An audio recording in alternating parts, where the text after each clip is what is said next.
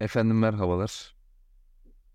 Formula 1 podcast'imize göre de hepiniz hoş geldiniz. Ben Sinan Özer. Bugün her zaman olduğu gibi sevgili yoldaşım Koray Şahin'le beraberiz. Ee, yaz arasından önceki son yarışımız olan Belçika Grand Prix'sini değerlendireceğiz. Ee, Koraycığım hoş geldin. Hoş bulduk. Bu sıcaklar çok fazla. Ne haber? İyi senden ne haber? Yanıyoruz. Ya burası o kadar sıcak değil ama ben de şimdi çocukların sesi gelmesinde camı biraz kapattığım için ben de yanacağım büyük ihtimal ama hadi hayırlısı. Ee, evet. Belçika Grand Prix'si vardı dediğim gibi. Ee, sprint hafta sonuydu bu hafta sonu. Sprint formatında koşuldu. O yüzden cuma, cumartesi, pazar her gün bir olay vardı. Üstelik de bir de yağmurun da çok etkili olduğu, çok rol aldığı bir pazar gününde çok fazla olmasa da cuma, cumartesi günü oldukça etkin rol aldığı bir yarış hafta sonunu geçirdik. Ee, Cuma gününden başlayalım. Cuma günü bildiğiniz gibi sprint formatında, yeni sprint formatında Cuma günü bir tane antrenman oluyor ve e, pazar günkü yarışın sıralaması yapılıyor Cuma günü. İki seans oluyor bu şekilde. E, Cuma günkü antrenmanlardan önce ciddi bir yağmur vardı pistte. Antrenman boyunca da devam etti zaten bu yağmur ve e, sınırlı sayıda bir e, hani zamanı geçirdi takımların ve pilotların çoğu. E, konuşulması gereken en önemli mesele bence şuydu o gün. Ya o antrenman turlarıyla ilgili daha doğrusu. E, şöyle bir durum yaşandı. Çocukların sesi geliyor mu bu arada buraya? Çok fazla. Ona göre camımı kapatayım öyle. Abi biraz önce bir şey kırdılar galiba. Ha, o kadar diyorsun yani. Evet. Ah, okey yapacak bir şey yok o zaman. Ee, dediğim gibi Cuma günü konuşulacak olay şuydu. Ee, FIA'dan bir bilgi notu geçirildi. Geçildi. Daha antrenman bile başlamadan bir bilgi notu geçildi. Ee, açıklama yapıldı. Hem basına hem takımlara.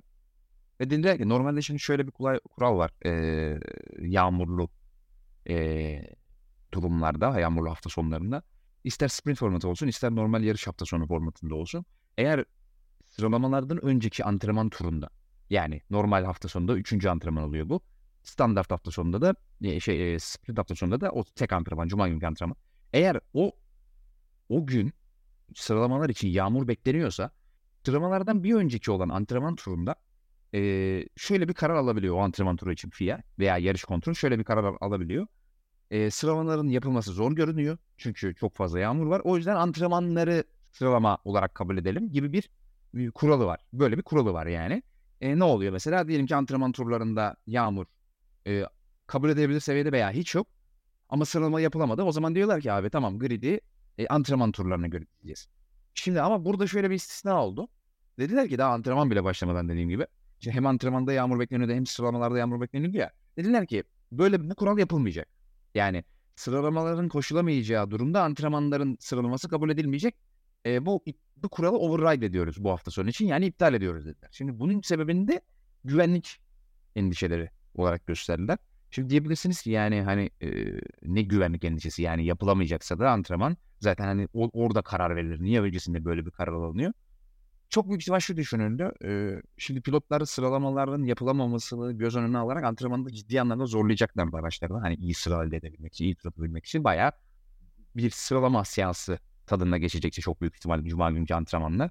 Ve e, takımlar tabii ilk antrenman turları da olduğu için e, yani daha hiç hafta sonu hiç piste çıkılmamış halleriyle hızlı tur atmak zorunda kalacakları için üstelik de yoğun bir yağmurda büyük ihtimal FIA bunun ciddi sonuçlar doğurabileceğini düşünüp üstelik de daha önümüzde çok yeni gerçekleşmiş, Spa'da gerçekleşmiş bir kaza sonucunda hayatını kaybetmiş bir pilot da olunca ve Antoine Hubert olayı da çok yakında gerçekleşmiş daha hafızalarımızda da tazeyken büyük ihtimal Spa'nın FIA Spa'nın ekstra bir güvenlik zafiyeti, yağmur altında ekstra diğer pistlerden de daha fazla bir güvenlik zafiyetine sebep olduğunu düşünüp böyle bir karar verdi. Yani daha takımların ellerinde hiçbir veri yokken onları yağmur altında daha ilk dakikadan sıralama temposu atmak zorunda bırakmayalım diye düşündüler.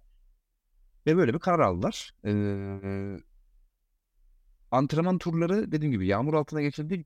Ee, sıralamaya geçmeden önce tabi bu yağmurla ilgili kuralların kurallarla ilgili bazı enteresan kararlar yine vardı. Ona da geleceğim ama burada bir es verip Koray'ın fikrini almak. Koray ne diyorsun? Ben ilk defa böyle bir şey gördüm. Buna benzer bir karar gördüm. Daha hiç pilotlar da, piste dahi çıkmadan, daha hiçbir seans yapılmadan, hafta sonu başlamadan FIA hani biz oruç SPA'ya güvenmiyoruz. E, dercesine resmen insanlara da SPA'ya yağmur altında güvenmediğini gösterircesine bir karar aldı. E, ne diyorsun bununla ilgili yani bu kararla ilgili? Bunun daha uzun vadeli, daha kökten sonuçları da olur mu sence? Belçika veya genel kurallar üzerinde ne düşünüyorsun? Ben öncelikle şunu söyleyeyim. Bunun direkt olarak Belçika veya Spa pistine çok büyük bir etkisinin olacağını zannetmiyorum. Ee, öncelikle zaten daha önceden e, Spa ile ilgili e, özellikle geçen sene işte kontrat meseleleri vesaire hani Spa çok gündem olmuştu ama ya şu an muhtemelen genel bakarsan Formula 1 fanlarının şu an e, takvimde en sevdiği 2-3 pistten bir, biridir yani burası. Onun için Spa'ya o şekilde işte Spa'dan vazgeçmek, işte güvenlik vesaire yani çok kolay bir şey değil. Yani Spa'yı değiştirmek de o kadar çok kolay bir şey değil. Üstüne e, zaten sen de söyledin daha önce e, iki tane e, ölümlü kaza yaşandı burada yakın dönemde. Ve üstüne 2021, 2021 sezonunda da yapılamayan bir e, yarış olmuştu bununla beraber. Hem Spa pistinin e, biraz daha old school bir pist ol, olmasıyla beraber aynı zamanda e, hızlı virajları vesaire yani daha tehlikeli gebe, gebe bir pist doğal olarak. E, ayrıca yani ben bunun sadece pist yapısı, spanın durumu vesaireden ziyade aynı zamanda lastiklerle de alakalı olduğunu düşünüyorum. Ona zaten daha sonra tekrar geliriz. Yani bu sadece bence pistten bağımsız değil. Ee, lastiklerle alakalı. İşte geçmişte yaşanan, yakın dönemde yaşanan olaylardan dolayı da bence direkt olarak garantiye gitme e, kararıydı bunlar yani. Hiçbir şey riske atmak istemediler. Ya bence hani çok sorgulanacak bir karar değil bence Spa üzerinde. Çünkü lastikler dediğim gibi bu durumdayken ve zaten e, özellikle lastiklerin yarattığı sprey etkisini azaltmaya çalışıyor Formula 1. Bunu biliyoruz. Hatta geçen haftalarda bir e, çamurluk testi e, denediler ve başarısız olmuştu. Yani zaten bir de üstüne sprey etkisi de var. Çünkü e, pist çok fazla e, yüksek yükselip alçalmaya sahip yokuşları vesaire çok fazla o pistte ve bazı yerlerde çok daha fazla su birikintileri oluşup çok daha fazla sprey neden olabiliyor ve bunlar da görüşü tamamen kısıtlıyor ki e, zaten yarışta da e, gördük. Bazı bölümlerde çok fazla sprey yoktu. Hatta sanki yağmur pis kuruyormuş gibi görünüyordu. Bazı bölümlerde işte felaket bir sprey vardı. Bunun da etkisi doğal olarak var. Hani hepsini toplayınca bence çok e, nasıl böyle bir şey yaparlar diyeceğimiz bence bir karar değil. İşte dediğim gibi son dönemde yaşananlardan dolayı garantiye gidilerek alınmış karar bunlar. Ee, antrenmanlar dediğim gibi böyleydi. Ee, sıralamalara geçelim. Cuma günkü sıralamalara yani pazar günkü yarışın e, sıralama, geri kalkış sıralamasını belirleyecek olan sıralamalara geçelim. Ee, burada da yağmurun etkisi devam ediyordu ve sıralamaların başlangıcı bir 10 dakika kadar da ertelendi. Ee, koşulların yine aynı güvenlik e, büyük ihtimal kafalarındaki yeterli minimal e, güvenlik seviyesini yakalayacaklarını düşündükleri seviyeye kadar beklediler ki o seviyede bu hafta sonu çok net görüldü ki kesinlikle wet lastiklerin kullanılmamasıydı. Yani buradan çizmişler çizgiyi ki yer, e, diğer seansları anlatmaya geçtiğimizde de orada da göreceksiniz zaten. Böyle bir pattern var yani bu hafta sonu ile ilgili. Wet wetlerle kesinlikle yani wet koşullarıyla wet lastiğin kullanılmasını gerektirecek koşullarda kesinlikle pilotları piste sürme e, kompetitif bir seansta tabii ki yani antrenmanlar neyse ama hani e, mücadeleci bir seansta sıralama veya yarış seansında kesinlikle piste sürmemeyi e, kafalarına koymuşlardı yarış hakemleri. Bu çok netti. Ve burada da e, intermediate e, koşullarıyla pist sürülebilecek hale, piste çıkılabilecek hale gelene kadar beklediler seansı başlatmayı. Yaklaşık bir 10 dakika sürdü bu. Ve zaten e, Spa'da da genelde yağmur durunca pistin kuruması e, kısa sürüyor ve hemen kurudu pist 10 dakika içerisinde. Yani intermediate'lara gelecek kadar. E, Q1'de, Q1'in en çok en konuşulması gereken olayı kesinlikle Norris'in çakıllara taşması ve aracın orada e, zıplamasından oluşan bir taban hasarı. E, seansa devam edebildi, sıralamaları tamamlayabildi ama tabii bildiğiniz gibi sprint hafta sonunda e, park förme kuralları Cuma gününden başladığı için McLaren'ın araca herhangi bir müdahale yapma şansı olmadı ve e, aracın tabanındaki hasara müdahale edemediler. Norris bütün hafta sonu boyunca e, o Q1'deki e, aracına verdiği taban hasarıyla yarışmak zorunda kaldı ve tabii ki bu e, e, belirli bir oranda onun e, performansına da etki etti.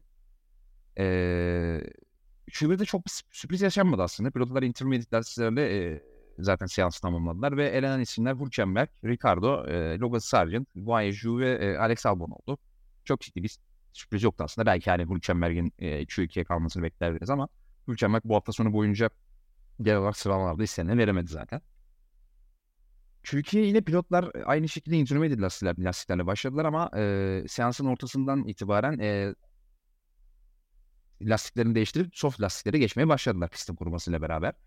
E, burada yine e, dışarı taşan ve bu, bu kez duvara çarpan bir isim oldu. E, Esteban Ocon e, no name virajda ciddi bir şekilde duvara da temas edip e, aslında her ne kadar seansa devam edebilse de elenmekten kurtulamadı. Kompetitif bir mücadeleci bir tur atamadı ve e, elenmiş oldu Q2'de. E, yine aynı şekilde Q2'de gerçekleşen bir olaydı. Magnussen e, Lökler'i engellemekten önce bir inceleme altına aldı ve daha sonra da 3 sıra grid cezası aldı. E, yine aslında çok sürpriz diyebileceğimiz bir isim elenmedi Q2'de. E, Q2'de elenen isimler duvara çarpan Ocon, e, Bottas, Magnussen, Gezdi ve Sunoda oldu. E, tabii şunu söylemek lazım Q3'e geçmeden önce. Q3'ün Q3'e girerkenki beklentilerle ilgili. E, McLaren'ın ciddi ciddi pol alabileceğini bekliyorduk. Çünkü özellikle Q1'de ve Q2'nin intermediate'larla geçilen bölümünde yani Q1'in tamamı ve Q2'nin ilk kısmında o intermediate bölümlerde oldukça hızlı gözüküyordu McLaren. Ki oraya da geleceğiz zaten neden hızlı olduklarını da zaten e, günler ilerledikçe, seans ilerledikçe daha iyi anladık. E, çok çok agresif bir setupla gelmiş buraya McLaren. Oraya da geleceğiz dediğim gibi. E, Q3'e geçildiğinde pist zaten iyice kurumuştu ve artık soft lastiklerle rahat turlanabilecek bir e, koşu vardı pistte. Ve DRS'de zaten aktif hale getirildi Q3 daha başlamadan. Yani eğlencenin tuşuna basıldı aslında. Ee, tabii Q3'te dediğimiz gibi intermediate'lerle aslında Q1 ve Q2'de çok hızlı gözüken McLaren'lar o tempolarını soft lastikleri geçince yakalayamadılar. Çünkü pistin de kurumasıyla beraber e, tabii hem düzlük hızı daha da önemli hale gelmeye başladı. Tıpkı Spa'nın kuru koşullarında olduğu gibi, normal koşullarında olduğu gibi. Ve McLaren'ın o agresif setup'ı aslında biraz e, şeylerinde, e, zayıflıklarında göstermeye başladı. E, son son turların son ya seansın son saniyelerine kadar sanki Leclerc pole alacakmış gibi görünüyordu. Çok yakında bir mücadele vardı. Her pilot birbirini geçebilecek gibi duruyordu. Ama e, turun son ana kadar bekleten Verstappen son turunda 0.8 saniye Leclerc'e fark, fark atıp aslında en hızlı turu elde etmiş oldu. Ama tabii hafta sonuna gelirken vites kutusu evet yine tuzağa düştü. Şanzıman değiştirmesi sebebiyle 5 e, saniye zaten ceza alacaktı pazar günkü Grand Prix için, yarış için. Ve e, her ne kadar en hızlı turu elde etmiş olmasına rağmen Q3'te aslında e, 6. sıradan yarışa başlamayı garantiledi. Pole pozisyonunun asıl sahibi Leclerc oldu. E, onu Perez takip etti. E, Hamilton, Sainz, Piastri, daha sonra Verstappen, Norris, Russell, Alonso, Stroll şeklinde bitirdik sıralama turlarını. E, evet Koray, e, böyle bir yağmurun etkilediği daha sonra Q2'den itibaren pistin kuruduğu ve e, kuru zemin lastiklerinde biten McLaren'ın sürpriz yapacakmış gibi görünüp aslında e, pistin kurumasıyla beraber o oralara çok yaklaşamadı. Pol pozisyonuna çok yaklaşamadı ve enteresan şekilde Ferrari'lerin daha, daha doğrusu Leclerc özelinde e, pol pozisyonunu elde etti. Yani ne kadar Verstappen'den ciddi bir fark yemiş olsa da Mercedes'in ve McLaren'ın önünde bitirdiği bir seans oldu. E, ne demek istersin Cuma günü sıralamalarla ilgili? Öncelikle biraz önce sen yine yakalandı ya. Ona hitaben bunak F demek istiyorum. Ona benzer bir durum oldu. Devam eder. Kesmek istemedim. Abi yani sıralama turları aslında hani yağmur geçişlerinin e, olmasına rağmen bence çok e, standarda yakın da aslında özellikle Q1, Q2 ama e, işte biraz Q3'te ilginçleşti çünkü e, bir haftadır zaten çok fazla yağmur konuşuluyordu. Hava tahminleri işte fırtına çıkacak, yağmur yağacak vesaire zaten bu be, tahmin edilen bir şeydi. Yani McLaren'ın mesela e, bir önce sen de söyledin setup ayarından dolayı e, işte son iki yarıştaki performansını en azından sıralamada gösteremediğini gördük. Zaten Verstappen'in cezası vardı. Ferrari'lerin daha üstte çıktığını gördük ama işte hem e, Verstappen'in durumu, işte Perez'in yeteri kadar iyi pilot olmaması, McLaren'ların tercihi, oradan biraz e, özellikle Q3'te geride kaldılar.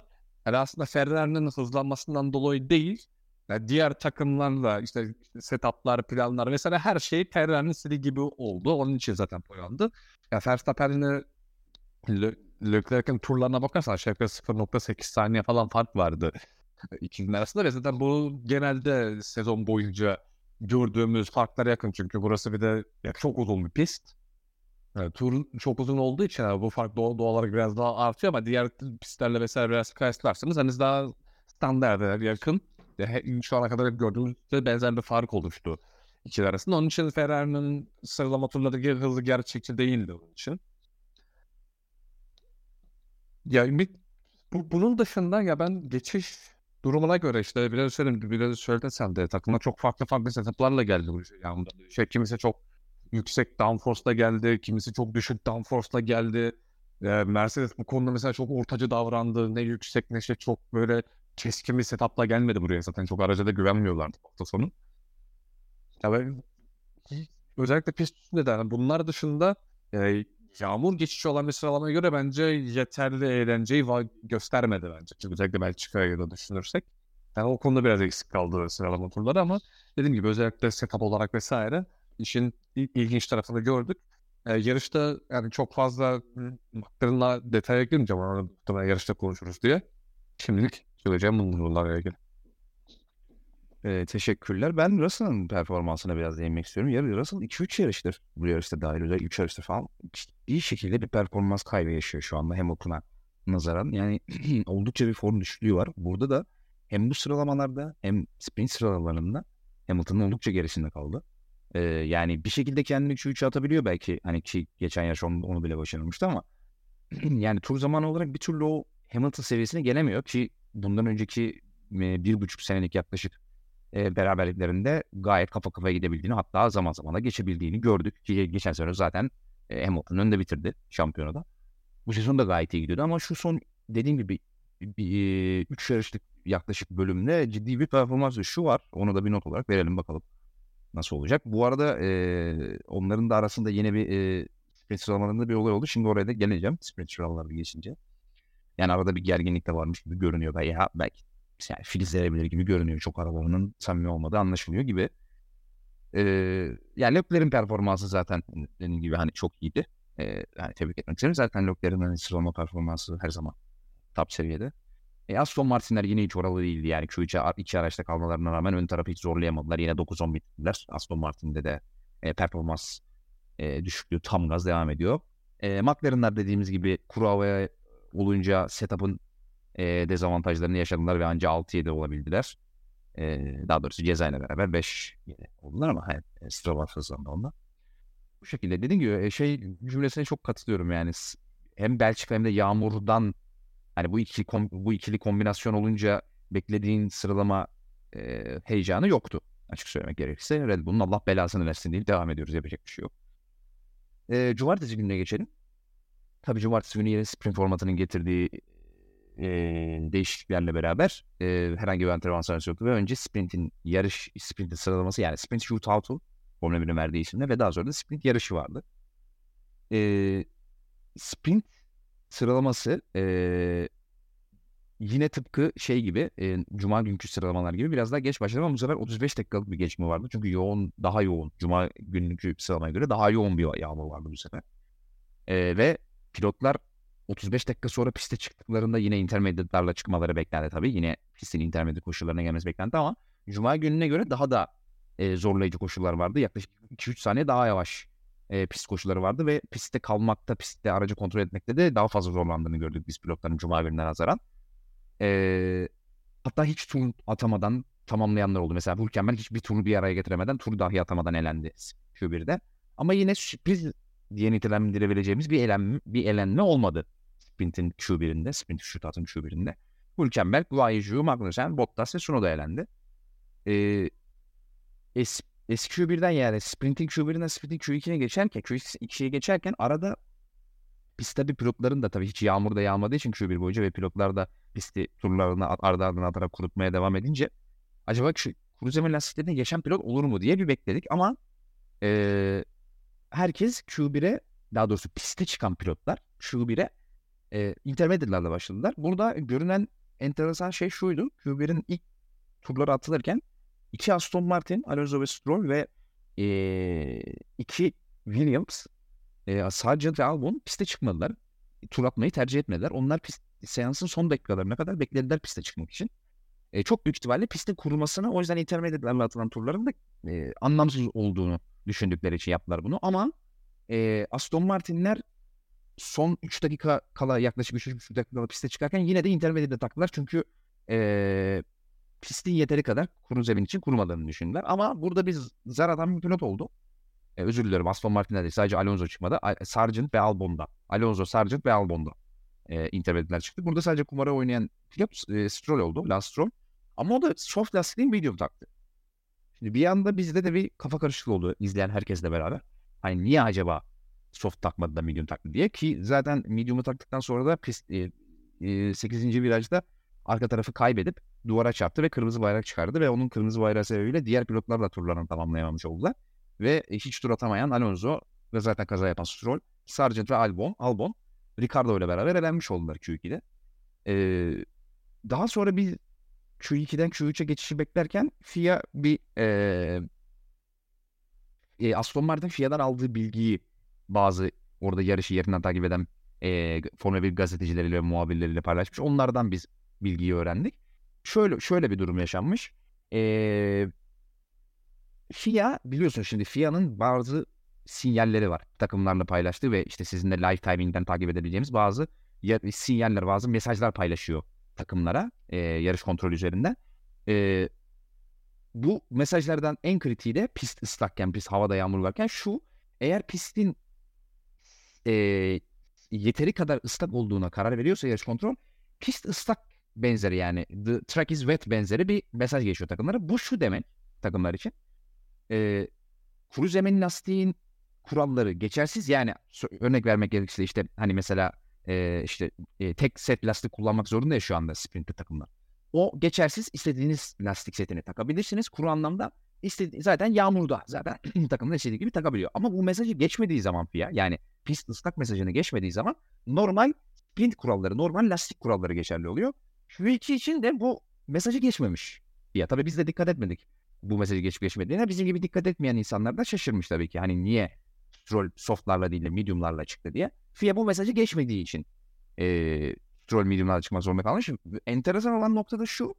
FIA bunu bilerek yapmış. Gazetecilerin söylediğine göre FIA bunu bilerek yapmış. Pilotlar soft lastik takamasın diye. istedikleri lastikleri kafalarına göre takamasın diye. Böyle bir mesaj geçmiş. Ee, enteresan. Bana yine bunun sebebi tıpkı Cuma günkü aldıkları aksiyon, antrenman sıralama aksiyonu ta podcast'in başında bahsettiğim. E, aynı sebepten dolayı bu aksiyon alınmış gibi geliyor bana. Yani e, pilotlar bu hani pist daha henüz kuru zemin lastikleri için çok fazla ideal değilken daha hala o geçiş tam olarak tamamlanmamışken e, kuru zemin lastiği takıp kendilerini riske atmasınlar, kaza riski oluşturmasınlar, bir güvenlik zararı oluşmasın diye. Bunu discourage etmek için yani bu konuda takımların hani elini zorlaştırmak için yapılmış bir karar gibi geliyor bana. Çünkü FIA büyükler şunu düşündü. E, pistte ıslak olduğunu söylemezsek zaten medium tak lastik takmak zorunda kalacak kuru zemin lastiğine geçen pilotlar. E kimse de bu havada medium takmaz diye e, düşündüler. E, bu konuda dediğim gibi takımları discourage etmek için büyük böyle bir karar aldılar. İşte tek zar atan da Stroll oldu. O da duvara vurdu zaten. E, yani enteresan. Yine enteresan. Yani o cuma günü aldıkları e, önlemin yine devamında gördük burada aslında. Dediğim gibi kendi fikrim, şahsi fikrim bu. Bence bu sebeple alınmış bir karardı bu. Neyse. E, dediğim gibi e, Q2'de de Alonso, Stroll, Sargent ve Albon tur atamadan Ricardo da tur atmasına rağmen yetmeyerek elenmiş oldu. Q3'e geçildiğinde artık zaten pist kurumuştu ve bütün pilotlar zaten soft lastiklerle çıktılar piste.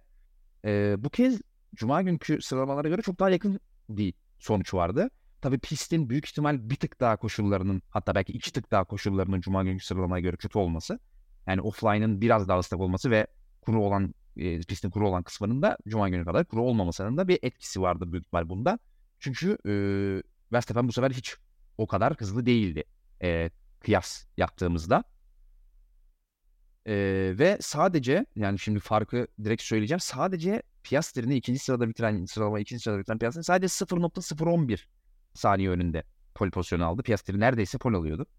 E, onun arkasında Sainz 3. oldu. Leclerc 4. oldu. Norris McLaren ile 5. oldu. Gezli 6. çok iyi bir sıralama sırası geçirdi. Hamilton 7. oldu. Perez 8. oldu. Ocon 9. oldu. Russell e, öndekilerden 6-7 saniye yavaş bir turla, tur bile sayılmaz bir turla e, hata yaparak e, 10. sırada kaldı. E, az önce ger- bir ufak bir gerginliğinden bahsetmiştim Russell'la Hamilton arasında. O gerginlik bahsettiğim olay şu.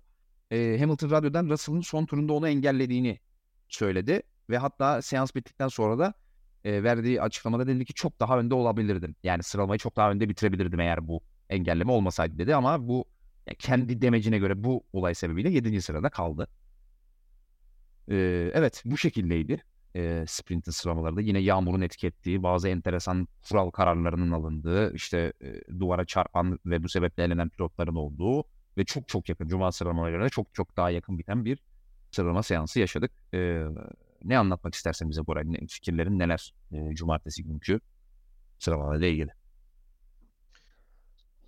Abi şimdi e, ilk başta söylemek istediğim şey Cuma sprint sıralamasının işte bu sen bahsettiğin lastik kullanımları vesaire pisti ıslak ilan etmemesi, takımların biraz elini kolunu bağlamaktır fiyana vesaire. Çünkü bu uygulama bence tamamen yanlış. Cuma günkü işte ne kadar garantiye gittiğini, hiçbir şey riske atmamak istediğinden bahsettik.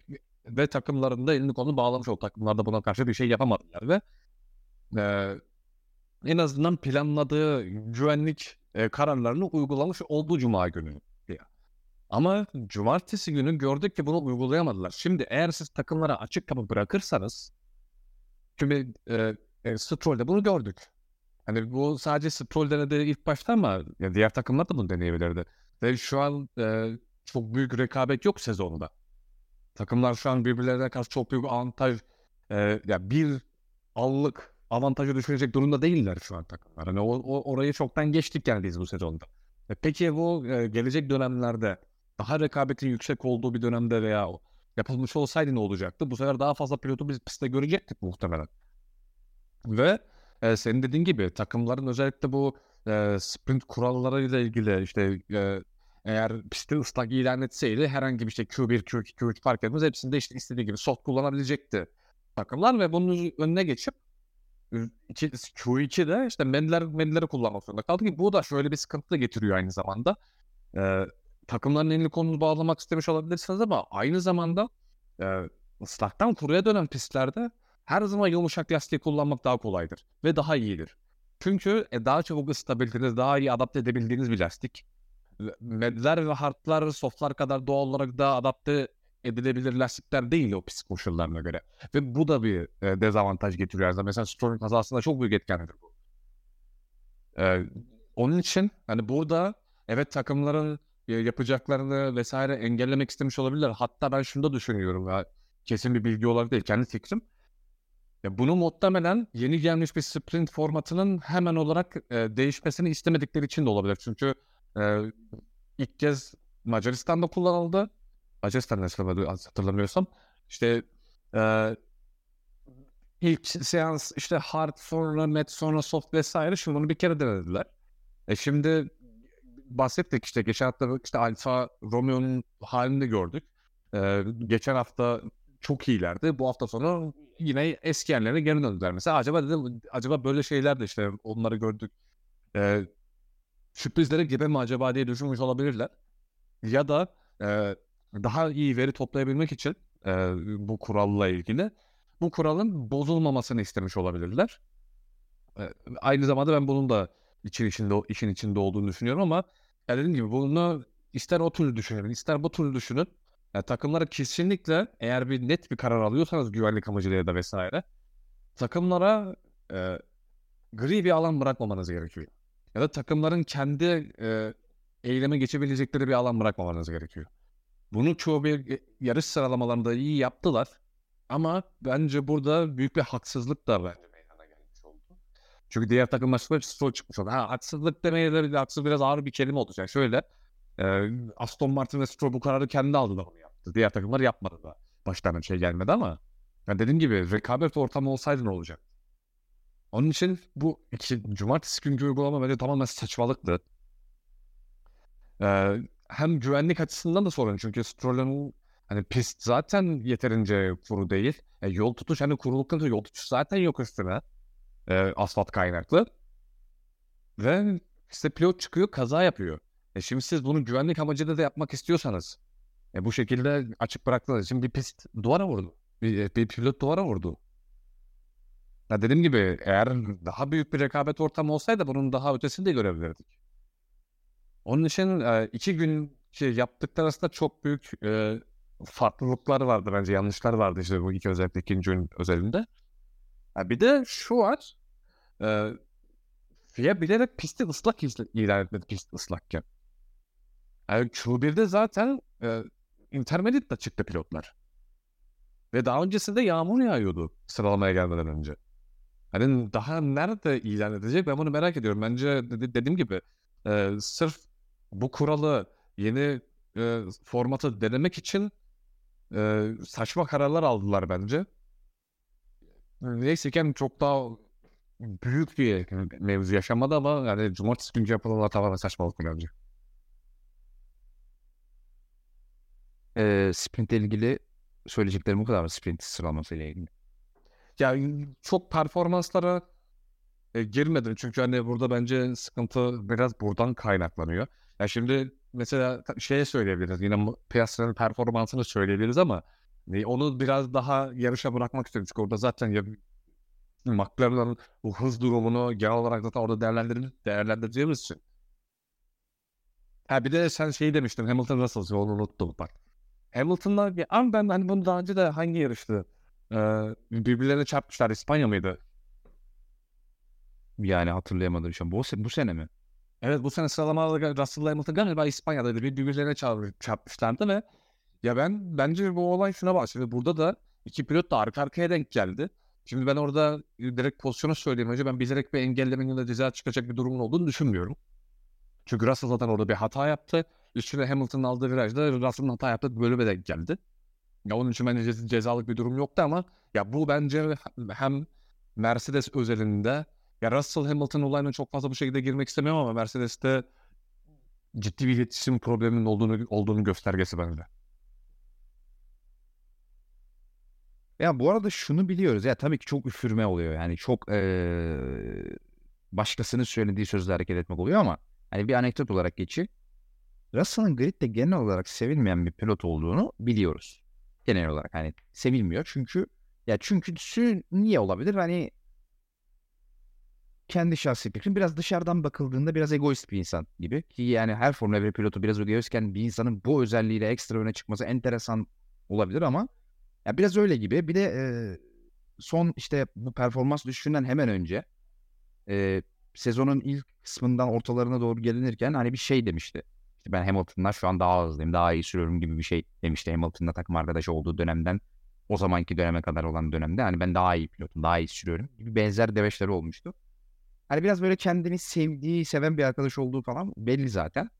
Ee, hani o yüzden Hani böyle bir dipnot olarak da geçeyim. Daha fazla bir şey söylemeyeyim. Hani çünkü dediğim gibi üfürmek oluyor. Ama hani belli. Çok fazla seveni olmadı belli. Takım içindeki dengeler de e, nasıl bir hani mesela hiç bu konuda tabii ki bir demeç gelmiyor ama mesela Toto Wolff'ün hani kafasındaki pilot dengesinde mesela Hamilton'la Russell'ın nasıl bir yere konumlandırdığını da açıkçası merak ediyorum. Çünkü Hamilton sonuçta yaşı ilerlemiş bir pilot ve her an çıkıp selamünaleyküm ben emekli oluyorum veya selamünaleyküm siz bana şampiyon şamp siz bana şampiyonluk e, şampiyonluğa yarışacak bir araç vermiyorsunuz. Ben şuraya gidiyorum diyebilir. Böyle potansiyeli her an var. Çünkü zaten sürekli bir senelik sözleşme yeniliyor. Hani güvenmediği de çok açık. E, o yüzden hani Russell'ı hani rasyonel bir şekilde düşündüğünde Russell'ı daha önemli görüyor olması lazım. Ama e şimdi öbür tarafta da bir Hamilton var sonuçta. Seninle 5 kere şampiyon olmuş pilot. Ya bilmiyorum. Hani oradaki dengeler çok sağlıklı değilmiş gibi görünüyor. Hani bir karar verme aşamasına gelinir diyemiyorum. Hani o veya ben denilecek bir aşamaya gelmez gibi duruyor şu anda. İşler oraya varmaz gibi duruyor ama hani gidişatta oraya gidilebileceğini gösteriyor. Hele ki hele ki olur da mesela seneye Mercedes şampiyonluğa yarışacak bir araç yaparsa e, çarşı pazar karışır gibi duruyor. Açıkçası o sinyalleri verdiler bize. Eklemek istediğim bir şey var mı sprint sıralamalarıyla ilgili? O zaman bir şampiyonluk mücadelesi içinde görelim ya bir ortalık karışsın. Ya, gerek yok teşekkürler. Ee, sprint yarışı sprint yarışına geçiyorum. Ee, cumartesi gününün son seansı artık. Şimdi sprint yarışında çok enteresan durumlar vardı. Yine yağmur vardı. Yine yağmur çok etkiledi. Ve en büyük gecikmeyi de sprint yarışını gördük. Daha yarışın normal başlangıç saati olan Türkiye saatiyle 5'in 17'nin ta 2 saat öncesinden yanlış hatırlamıyorsam FIA uyarı- uyarıyı geçti ve dedi ki hem sprint sıralamalarının 35 dakika geç başlaması hem e, tabii arada başka seanslar da vardı. Yanlış hatırlamıyorsam bir F2 sprint yarışı seansı da vardı. O da geç başladı vesaire. Hem de yağmur sebebiyle yarışın başlangıç saatini Türkiye saati 17'den Türkiye saati 18.05'e aldı. Yani yaklaşık 65 dakika ertelediler yarışın başlangıcını. E, ancak buna ancak buna rağmen yarışın başlangıç saatinden, yeni başlangıç saatinden hemen önce yine çok yoğun bir yağmur başladı pistte. Çok yoğun. E, saat yaklaştığında durdu ama pist tabii çok ıslandı ve e, güvenlik aracı birkaç tane deneme turu attı pistte ve oldukça ciddi bir sprey olduğu görüldü. E, ama çok fazla beklemeden hemen e, şöyle bir haber geçti. Evet, şöyle bir e, bilgi geçti FIA hem takımlara hem de e, tabii ki Melih'e bize. Ve dedi ki e, yarış güvenlik aracı arkasında başlayacak ve e, pilotların wet lastiklerle başlaması zorunlu olacak. Ve tabii ki biz hemen tabii bütün hafta sonu hem cuma hem cumartesi de gördüğümüz e, kararlardan sonra FIA'dan FIA'nın aldığı kararları da dikkate alarak şunu anladık ki hani yine kesinlikle wet lastiklerle başlamaz yarış. E, pilotların intermediate'e geçmesini gerektirecek koşullar gelene kadar bu güvenlik aracı pistte kalır dedik. E, ve öyle de oldu. Dört tur boyunca güvenlik aracı arkasında geçildi yarış. Ama e, güvenlik aracı dördüncü turda piste, piste geldi. Çünkü zaten artık pist e, o dört turda ciddi anlamda kurudu. Güneşin de çıkmasıyla beraber ve pilotların da e, yarış çizgisinden spreyleri silmesiyle beraber yani sprey spreylemesiyle beraber yağmuru. E, ciddi anlamda kurudu pist ve hani intermediate'e geçecek koşullara gelindi. Ve dördüncü turun sonunda yarışın bitmesine zaten 15 turdu sprint. Yarışın bitmesine 11 tur kala, bir güvenlik aracı pite geldi ve yarış yeşil bayrak altında yeniden başladı. Tabii burada şimdi bir kavga olacaktı. Biz bunu biliyorduk yani pilotlar bir an önce pite girmek isteyecekti ve takımların elinde vermesi gereken çok ciddi bir karar vardı. Hangi pilotlarını önce alacaklar? E, double mı yapacaklar ki çok çok yani intihar gibi bir şey olurdu. Bu double yapılamazdı. Yani hangi pilotlarını önce alacaklar? Öndekini mi, sonrakini mi, sondaki, arkasındakini mi? Böyle bir kavr kargaşa yaşandı. Liderler girecek mi vesaire falan. E biz Koray'da şey dedik zaten Verstappen girmemeli. E, yani evet belki liderliği kaybetmesine sebep olacak ama hani işte girerse bu, hani liderlikten ziyade belki 8-10 sıra bile kaybedebilirdi. Ve öyle de oldu. Verstappen girmedi. Hemen arkasındaki Piastri girdi. Ve tam 10 pilot pite girdi aslında orada. Ee, daha şöyle bir strateji izledi takımların çoğu. Ee, öndeki pilotunu pite alıp arkadakini pistte tutmayı tercih ettiler bir turda. Bunun en büyük istisnası dediğimiz gibi Verstappen'di. Çünkü Verstappen lider olduğu için pite gelseydi çok büyük ihtimalle arkasından birçok pilotu beklemek zorunda kalacaktı ve çok ciddi sıra kaybetme tehlikesi vardı ve Red Bull bir sıra yani en azından liderliği kaybedeceklerine neredeyse kesin gözüyle bakmalarına rağmen daha fazla riske atmadan piste tuttu Verstappen'i. E, Piastri iyi bir pitle hemen pist yolundan kurtulmayı başardı. Kendisini öne atmayı başardı. E, orada en çok kazanan isim Gezli oldu. Pit yolunda çok ciddi bir avantaj elde etti ve pistte 3. sırada döndü Gezli. Oldukça ciddi bir avantaj elde etti. E, Verstappen zaten o bir tur ledlerle dönmek zorunda kaldı. Bir turunda bile Piastri'den 3-4 saniye daha yavaş tamamladı ikinci ve üçüncü sektörünü ve bu onun ikinci turda yani yarışın ikinci devam edilen yeşil bayrak altında koşan ikinci turunda pite gelin, geldiğinde Verstappen e, Piastri'nin 3-4 saniye arkasında dönmesine sebep oldu. E, daha sonra yarış devam ederken e, bir sarı bayrak gördük biz ve pilot takım şeyler e, kameralar e, çakıl havuzuna gömülmüş olan Fernando Alonso'yu gösterdi. Alonso Pou'nun çıkışında daha sonra tekrarında izledik ki Pou'nun çıkışında bir spin atmış. Aracın arka tarafı kaybediyor. Aracın arka tarafını körplere dış, dış taraftaki körplere çıkartıyor arka lastikleri ve tabii çok da ıslak olması sebebiyle körpler araç dengeyi kaybediyor ve spin atıyor. Duvara vurmadan çakıl havuzuna gömelerek e, aracı durdurmayı başardı ama yarış dışı kaldı tabii ki. Hemen bir güvenlik aracı çıkartıldı. Güvenlik aracı daha doğrusu vinç aracı kaldır Alonso'nun aracını kaldırmak için piste giren Win çok e, hızlı davrandı ve tam sadece bir tur içerisinde Alonso'nun aracı kaldırıp hemen pistten çıkmayı başardı. Gerçekten çok hızlı hareket ettiler. Tebrik etmek gerek. E, ve e, sadece bir tur sonra güvenlik aracı içeri girip yarış kaldığı yerden devam etti. E, aynı tur içerisinde hemen yeşil bayrak çıkmasından sonra tabii Piastri ile Verstappen'in de park kapanınca güvenlik aracıyla beraber hemen aynı tur içerisinde daha orijin çıkışında e, Camel düzlüğünde e, Verstappen Piastri'yi çok rahat bir şekilde geçmeyi başardı. Çünkü zaten dediğimiz gibi Piastri, McLaren'ın hafta sonu her iki aracında birden uyguladığı e, agresif yağmur setup'ıyla beraber düzlüklerde çok çok yavaştı. McLaren korkunç yavaştı ki onunla ilgili rakamları da pazar günkü yarışla ilgili bir şey bir durumu anlatırken söyleyeceğim direkt yani çok dramatik bir rakam var orada. Bir sayı var. E, çok rahat bir şekilde geçti Verstappen e, Piastri ve ondan sonra zaten arkasına bile bakmadı. E, Yine aynı turun sonuna doğru Hamilton ile Perez arasında bir temas yaşandı. Yarışın yine en çok konuşulan, sprint yarışının en çok konuşulan olaylarından bir tanesiydi. Ee, o o 7. virajda sağ hızlı virajda tam ikinci sektörün bitip üçüncü sektörün e, arka düzlüğünün başladığı virajda Hamilton Perez'e atak yapmaya çalıştı içeriden. O sağ virajda Perez dışarı doğru açılırken virajın getirdiği gereklilikle beraber Hamilton da sol, sol tarafa doğru virajın dışına doğru açıldı ve Perez'e çarptı yandan. Perez'in side potunda çok ciddi bir delik açıldı. Çok ciddi bir hasar oluştu ve Perez zaten daha da fazla çok da fazla devam edemeyerek yaklaşık bir tur sonra da yarış dışı kaldı. Hakemler inceleme başlattı tabii ki ve inceleme sonunda Hamilton'a 5 saniye ceza verdi.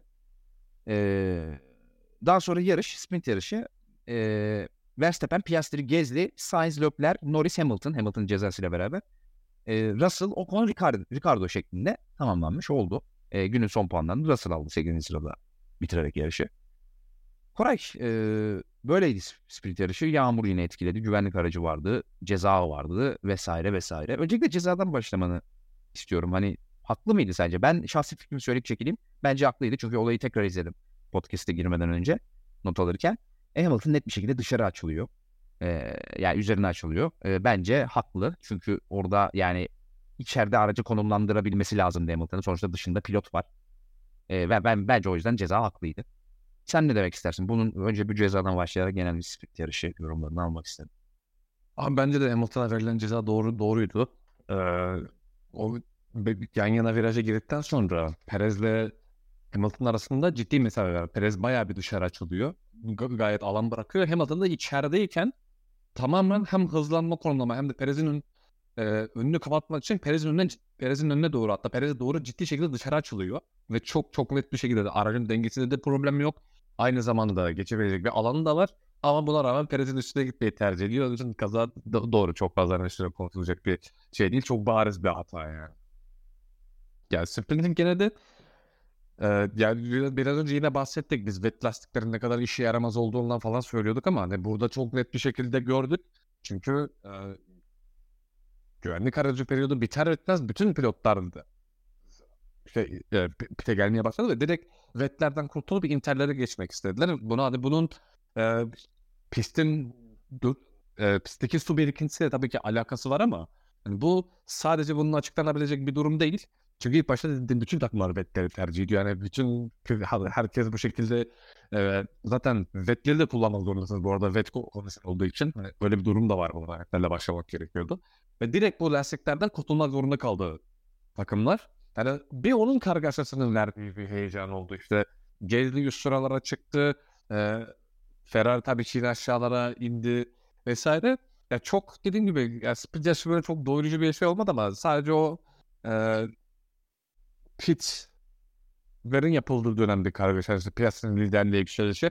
Bu arada yani şunu söyleyeyim. Ya McLaren'la ilgili burada biraz bahsedebiliriz. İşte McLaren bu bu hafta sonuna çok yüksek bir downforce hatta Monaco downforce ayarı da falan gelmiş yani. Bütün özellikle kanatlara bakarsanız diğer takımların dümdüz bir arka kanadını görüyorsun neredeyse ama yani şeyin McLaren'ki direkt kanat böyle şey dik olarak duruyor resmen. Yani zaten DRS mesafelerde mesafelerde gördük McLaren hızı çok hızı çok düşüktü bu hafta sonu. Ya bunun da etkisi olabilir ama ben bence McLaren'da Piastri e, olması gerekenden biraz daha fazla geri düştü işte. Geriye düştü çünkü e, ya bu tabii ki yarış ana yarış olmadığı için işte asıl puanların pazar günü alınacağı için vesaire performans bir soru işareti orada ama ya bence ya, e, yarış performansıyla işte pazar günkü yarış performansıyla sprintteki performansı bence McLaren'ın tutmadı burada. Çünkü Piastri e, ne kadar yukarı çıkmış olsa da bence yeteri kadar ne Verstappen'i diren, direnemedi bence yeteri kadar. Evet çünkü çok büyük bir avantaj vardı ama özellikle orta sektörde çok hızlı olmasına rağmen e, bu avantajını bence iyi kullanamadı Piastri. Bunda performansına da iyi bir performans göstermemesinden de e, kaynaklı olduğunu söyleyebiliriz ama yani cumartesi günü bence Piastri ve McLaren o konuda yetersizdi. Yani Norris'i çok fazla değerlendirmiyorum burada çünkü Norris'in zaten bir taban hasarı vardı. Yani onun için o e, ondan tam net performans göremedik Norris'ten. Ama Piastri yani bence biraz daha çekinik kaldı bence yarışta. Yani Gezli'ye çok iyi fırsat geldi. Gezli 3. sıraya çıkmaya başardı. Ya genel olarak hani çok fazla e, yine bence doyurucu olan bir e, seans değildi ama zaten sprintin genel olarak genelde bir şey başımıza çok bir iş gelmesin finish'e gidelim mantığı olduğu için işte biraz Piastri ve Verstappen mücadelesini daha hafif izlemiş olabiliriz bu nedenle. E, McLaren'ın setup'ı ile ilgili şöyle bir notu vereyim. E, enteresan şekilde evet yani zaten gözleri görülüyordu. Çok agresif neredeyse Monaco var bir e, downforce setup'ı ile buraya geldikleri. Ama e, Andrea Stella'dan şöyle enteresan bir açıklama gelmiş bu konuyla ilgili. İşte İtalya'da da böyle hani düzcülerde bu kadar yav- yavaş kalacak mısınız? Aynı mantaliteyle mi yarışacaksınız gibi e, araçları yarışacaksınız gibi bir soru gelmiş ve e, hani Spa'da yaptığımız şekilde araçları piste süremeyiz demiş. Ama e, her ne kadar araçta geliştirdiğimiz noktalar olsa da bu hafta sonu şunu gösterdi ki hala çok zayıf olduğumuz bazı noktalar da var demiş. İşte e, ki bahsettiği şeyde e, hani düşük drag koşu, düşük sürtünme koşullarında koşullarına yani düzlükte olduğu gibi, düzlüklerde olduğu gibi hani ciddi bir e, hala problemleri olduğunu ve bunu geliştirmeye gerektiğini söylemiş. Yani hani aslında Andreas Sten'le biraz daha suçu araçtan ziyade yani aracın setup'ından ziyade e, düşük drag'deki düşük sürtünmedeki aracın performans düşüklüğüne de yormuş. Aslında bu da enteresan hani e, sadece setup'tan olmadığını söylüyor. Aracın technical directörü söylüyor direkt bunu yani. E, bunu da bir dipnot olarak verelim.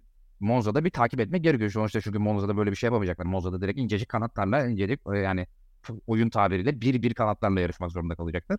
Hani bakacağız gerçekten böyle bir durum olacak mı? Çünkü hani e, korkunç yavaşlardı burada. O kadar olmalarını beklemiyorum ben setup'la beraber ama eğer yine rakiplerinden belli bir oranda düşük olurlarsa Andres Stella'nın dediğini de doğrulamış oluruz böylece. Pazar gününe geçelim.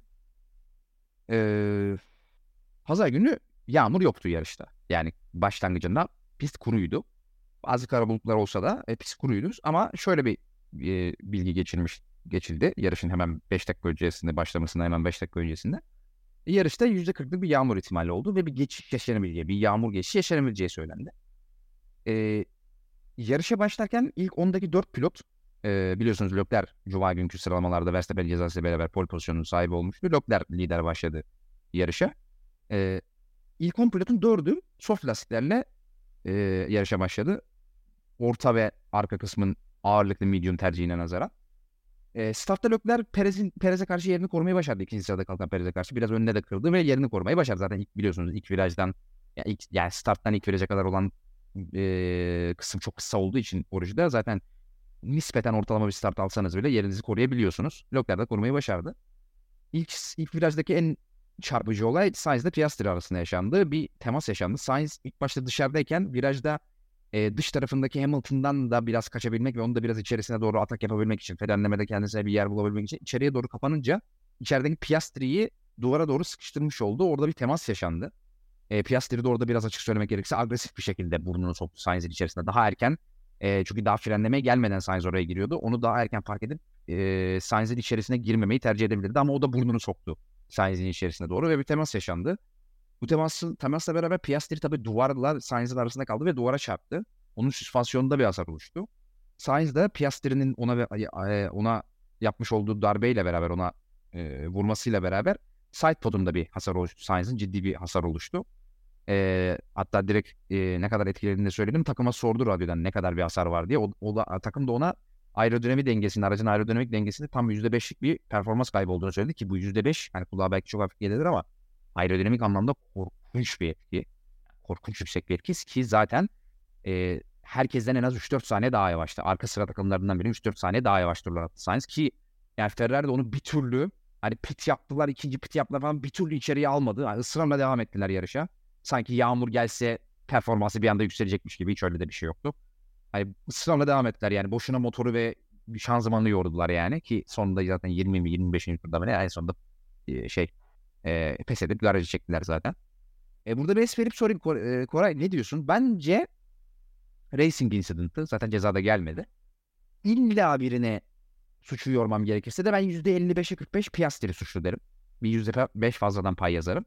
O da hani Sainz'ın erken içeriye kapanmasına rağmen hala içeriği zorlamasından dolayı. Ama bence bir racing incident'ı.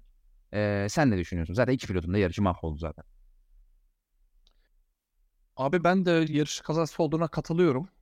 Ee, orada çok fazla pilotların kaçabileceği zaten bir alan yoktu. Ee, Sainz'de Piastri'nin teması üstüne zaten Sainz'in gidebilecek bir, bir yeri yok. Piastri duvar dibinde çok fazla sıkışık. Evet Piastri'nin biraz agresif davranlarından davrandığını söyleyebiliriz ama e, bu agresif davranma direkt olarak bence kaza, ana kaza nedeni bence değil. Çünkü daha öncesinde e, Sainz'in bir e, blokajı var.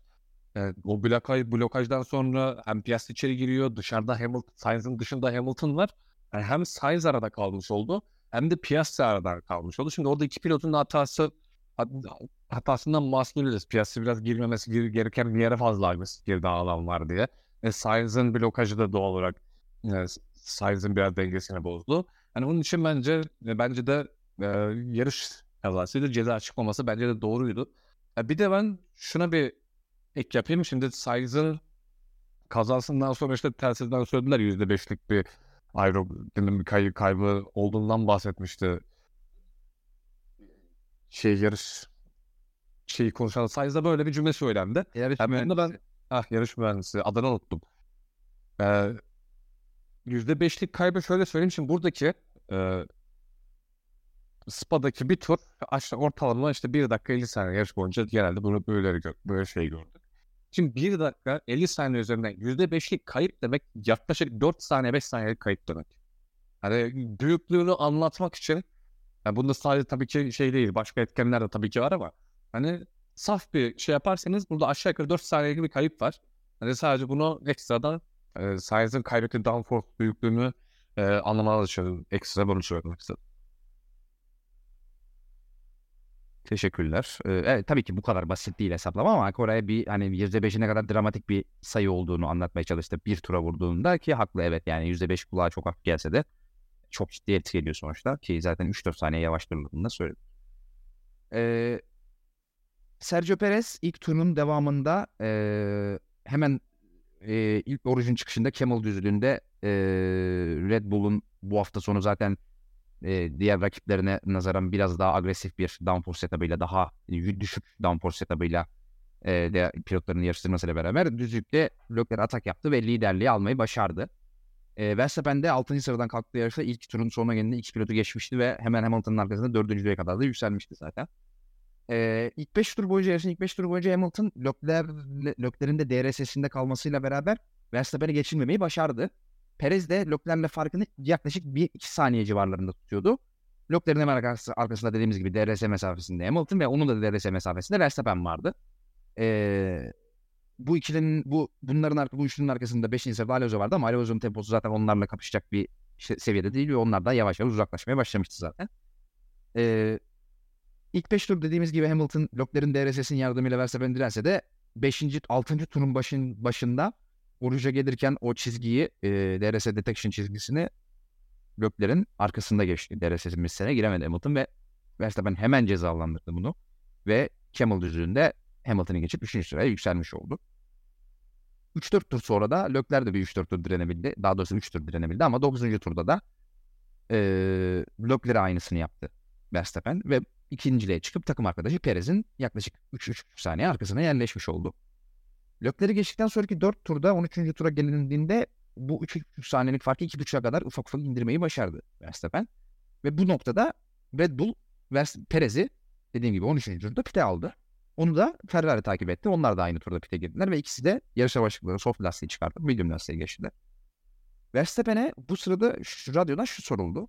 Dediler ki hani bir yağmur bekleniyor. Bu arada şunu da söyleyeyim. Bu 13 turluk yarış bölümünde özellikle de e, 8. 9. turdan itibaren biz neredeyse her pilotun radyosundan şunu duyduk. İşte şu kadar sonra yağmur geliyor. 10 dakika sonra yağmur geliyor. 15 dakika sonra yağmur geliyor. 3-4 tur sonra yağmur geliyor falan. Yani yarışın 20. turlarına gelirken bir yağmurun geleceği, bir geçiş olacağı bekleniyordu. E, tabii bunun hani bir geçiş olması, çok fazla etki etmemesi bekleniyordu ama tabii Spa'da da koşullar her zaman belli olmadığı için belki yağmur lastiğine geçirmek zorunda kalınabilir diye düşünüyordu takımlar. O yüzden bazı pilotların da ilk stintlerini uzattığını oldu. Ciddi oranda mesela Gezi'nin soft lastiklerle başlamasına rağmen stintini çok ciddi oranda uzattığını gördüm. Verstappen'e de bu soruldu. Dediler ki hani e, girmek ister misin? Pardon özür dilerim. Pistte kalmak ister misin yağmura kadar diye. Soft lastiklerde Verstappen hayır dedi. İstemediğini söyledi ve onu da o zaman bu cevabı aldıktan sonra hemen bir tur sonra onun dönüşünde pite aldı. O da medium lastiğe geçti. Perez'den biraz daha hızlıydı pit stopu. E, Perez'den yaklaşık e, pite girdikleri farklı aynı farkla döndüler pistte. 2,5 saniye yani 2,5 saniye hem girerken hem çıkarken. Ama Verstappen piste döndüğünde çok çok hızlı bir e, yeni lastikleri çok hızlı bir outlap attı ve daha ilk outlap'inde iki sektörde, ikinci ve üçüncü sektörde 1.1 saniye fark kapattı Perez'de ve 1.4 saniye kadar indirdi. Bir sonraki turda da zaten DRS'ye girdi. O ilk DRS'ye girdiği turda geçememesine rağmen ikinci DRS denemesinde 16. turda Perez'i Camel düzlüğünde atak yaparak geçti ve liderliği aldı. Yine Perez'in e, yarışın başındaki temposunu e, araçlar hafifledikçe koruyamadığını gördük ki zaten Verstappen öne geçtikten sonra yarışın özellikle son yağmurun da geçmesi geçtiği bölüm o pistin kurumasıyla beraber 25. yaklaşık 25. turlar civarında pist kuruduktan sonra Verstappen iyice ikinci pitlerinden de sonra özellikle iyice fark açtı ve neredeyse her tur bir saniye hızlıydı yarışın ikinci yarısında Perez'le. Klasik. Ee, dediğim gibi bu sıralarda pilotlara yağmur geçişi olacağı devamlı olarak söyleniyordu ve o beklenen yağmur da artık 20. turda geldi. Özellikle pistin orta sektöründe biz ıslanmaları gördük ve pilotlar o 20-21. turdan itibaren e, özellikle orta sektör, ilk sektör ve son sektörde çok ciddi park, park e, özür, özür dilerim zaman kaybetmemeye rağmen orta sektörde 200 saniye birden yavaşladı pilotlar. E, burada Norris bir pit stop yaptı. Şu notu da verelim şu ana kadar hiç yarışta Norris'ten bahsetmedim. Norris e, hem taban hasarının verdiği etkiyle hem de setup'ının getirdiği etkiyle hem de lastikleri de kullanamadı araç. Büyük ihtimal setup sebebiyle yine aynı şekilde. E, patır patır sıra kaybetmeye başladı ve orta sıraların gerisine kadar düştü. E, burada bir burada bir pit stop geldi McLaren'dan. Yağmur gördükleri gibi Norris'i soft lastiğe geçirdiler. İkinci kez bir pit aldılar. Çok erken ikinci pitini yaptı Norris ve soft lastiğe geçirdiler. Ee, Norris bu soft lastikleriyle beraber setup'ın da getirdiği etkiyle hatta daha, daha çok setup'ın getirdiği etkiyle herkes 1.54 1.55'leri gerilemişken tur zamanları hatta arkadaki pilotlar 1.56'lara kadar gerilemişler. Yani o e, yağmur iyice etkisini gösterdiği kısımda pilotlar 5-6 saniye hatta 7 saniyeler kadar yavaşladı. Norris burada herkesten 3-4 saniye daha hızlıydı. Hani diğerleri 1.55-1.6 ile dönerken Norris 1.51'lerle 1.52'lerle dönüyordu. Ve kaybettiği yerleri teker teker almaya başladı. Ee, ve ön sıralara kadar tekrar geldi. Tabii kuruyunca e, yaklaşık 25-26. tur civarında artık o 4-5 turluk yağmur geçişi bitti ve pist tekrar eski haline dönmeye başladı. Pilotlar ikinci pist stoplarını yapmak için artık yavaş yavaş pite gelmeye başladılar. Norris de 7. sıraya kadar yükseldi. E, daha doğrusu 6. sıraya kadar pardon özür dilerim 6. sıraya kadar yükseldi. Bu yerini de evet, çok özür dilerim. Pilotlar pitlerini yapmalarına rağmen yeni lastikler takmalarına rağmen aslında sadece Russell'a yer kaybetti. 7. 7. sıraya gerilemiş oldu ama arkasındaki o Stroll ve Stronoda'ya yerini kaybetmedi. Onlara karşı yerini korumayı başardı ve yarışı 7. bitirmeyi başardı. O e, çok kötü setup'a sahip aracıyla beraber. Ne kadar dramatik olduğunu da söyleyeyim. Hangi pilota atak yapıyordu hatırlamıyorum şimdi. Hiç aklımda yok ama direkt sayı aklımda. Bir pilota Camel düzlüğünde yorucu çıkışında DRS ile atak yaparken ve hava koridoru varken 311 kilometreyi gördü araç. Sadece 311 kilometre. Biraz kıyaslama için sayı vereyim.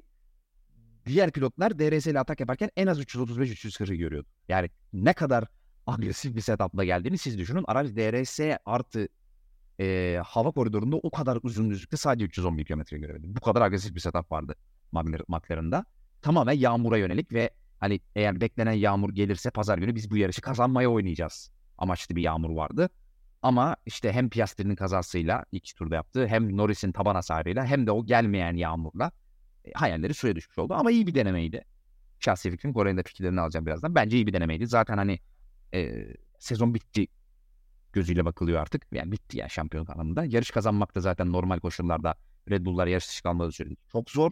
Hani bir kumar oynadı McLaren. Yarışı kazanabiliriz diye bir kumar oynadı. Ama yağmur yağmayınca tutmadı. Ama yine de Norris dediğim gibi hem McLaren'ın softa erken uyan, uyanmasıyla hani soft lastiğe geçmeye uyanmasıyla hem de o aradaki yağmur geçişini çok iyi değerlendirmesiyle ve tekrar pist kurduğunda da temposu yarışın başına göre çok iyiydi. Yine o yarışın başındaki rezalet temposu kuru havadaki yarışın ikinci yarısında yoktu. Bu sefer kabul edilebilir bir tempoda yarışmayı devam ettirdi. Yine ilk sektörde mesela çok yavaştı. Herkesten 0.6-0.7 daha yavaştı ama orta sektörde setup'ın getirdiği etkiyle beraber o farkı geri alıyordu Norris. Ve dediğim gibi çok başarılı bir sürüşte şahsi tüm 7. sırada aracı konumlandırdı. Ön tarafta zaten hiçbir şey olmadı yani. Verstappen, Perez, Leclerc, Hamilton, Alonso Russell, ve dediğim gibi Norris'i geçer Russell sıralamasıyla ilk altıyı tamamladık. Stratejinin getirdiği etkilerle o pit stop zamanlamalarını doğru ayarlayan pilotlardan Ocon ve Tsunoda e, puan almaya başladı. Özellikle Sunoda e, temiz bir sürüşle ve doğru stratejiyle Alfa Tauri 10. sırada yer almayı başardı. E, yine arka tarafı renklendiren bazı olaylar oldu işte. Williams mesela McLaren'ın tam tersi çok agresif, çok düşük downforce'lu bir setupla çıkmıştı. İlk sektörde hem sıralamalarda hem speed sıralamalarında falan sürekli en hızlı zamanla elde etmeye veya oralara kapışmaya e, kapışan, kapışabilen Williams'lar orta sektörde de bunun aksine korkunç yavaştı ve orta sıralarda yarışın ikinci kısmında yarışın son, son turlarında 2-3 kere Albon orta sektördeki sağ sol virajlarda, slalom virajlarda atak yiyip geçildi. Bu kadar yavaşlardı yani. Yaklaşık 2-2,5 saniye daha yavaştı herkes orta sektörde. Gerçekten çok komikti. Ee, işte hani McLaren'ın yaptığını tam tersi bir etkiyle onlarda görmüş olduk böylece. Ee, bu şekilde. Yani yarışta da zaten çok konuşacak bir şey yok dediğim gibi. O yağmur geçişi de zaten tamamlandıktan sonra Verstappen daha arkasına bile bakmadı. Ee, ve bu şekilde tamamlamış olduk. Yine bir Verstappen galibiyeti ve Red Bull dublesiyle. Ee, not olarak şunu belirtebilirim. Yarış notu olarak zaten çok bir şey yoktu ama Verstappen'le e, Giampiero Lambiasi arasında yani şey arasında e, yarış mühendisi arasında oldukça gergin bazı takım konuşmaları yaşandı. Verstappen'e daha yarışın başından itibaren Perez'le ilgili bir şey Şimdi Verstappen'e bir talimat verildi yarışın başında. Daha o zaman ikinci sıradayken Perez'in arkasında. Şunu şunu yap dendi. Teknik bir talimattı o. Verstappen dedi ki tamam yaparım ama pe- şey, önce demedi. Önceki ilk mesajı şuydu özür dilerim. Dedi ki ikimiz de yapıyor muyuz dedi. Perez'i kastederek. Giampiero da dedi ki ve e, Max kafanı kullan benim dediğimi yap lütfen dedi. Lütfen benim instructionlarımı, benim talimatlarımı takip et dedi. Kafanı use your head dedi.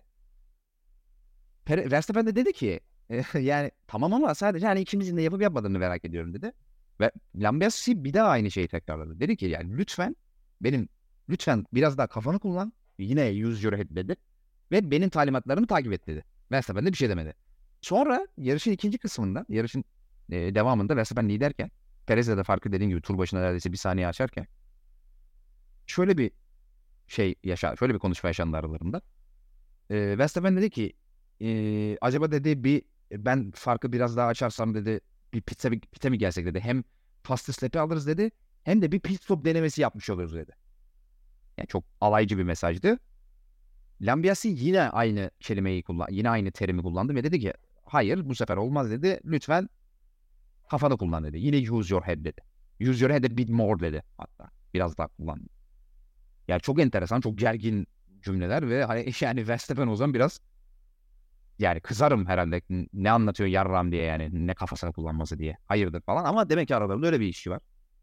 Ee, enteresan geldi yine de ve özellikle bu son mesajı da şahsi fikrim beni biraz sinirlendirdi yani. Biraz fazla alaycı bir mesajdı bence Verstappen'in o ya işte pit stop denemesi yapmış oluruz falan.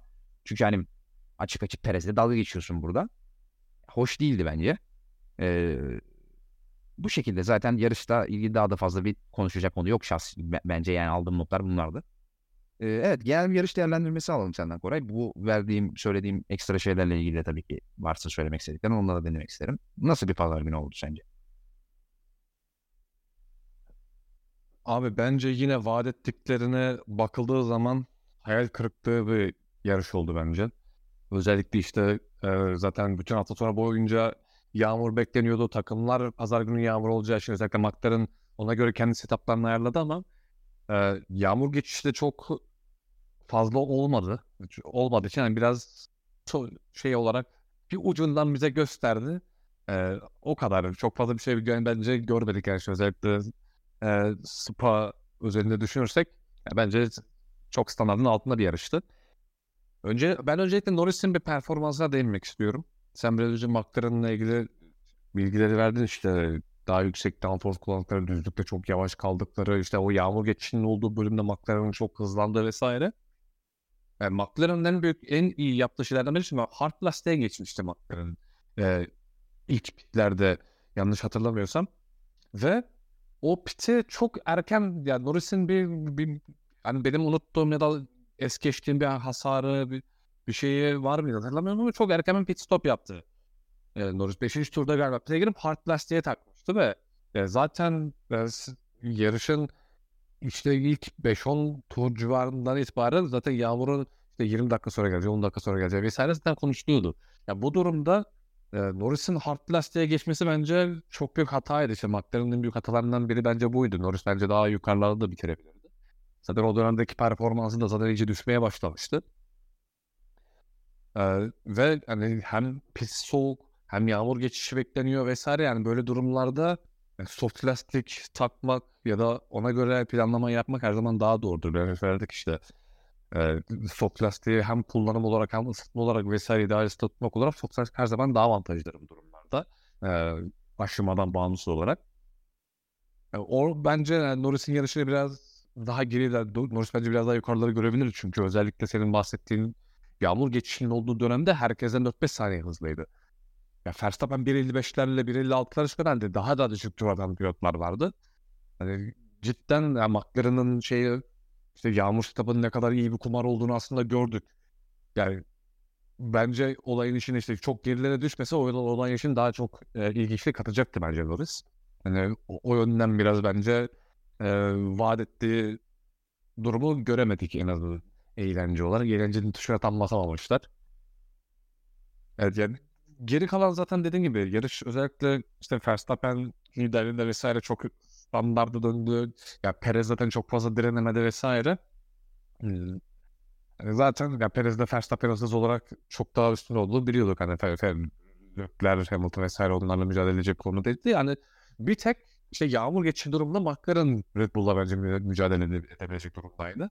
Ya bence e, evet ya, ya takımlar şunu düşünür.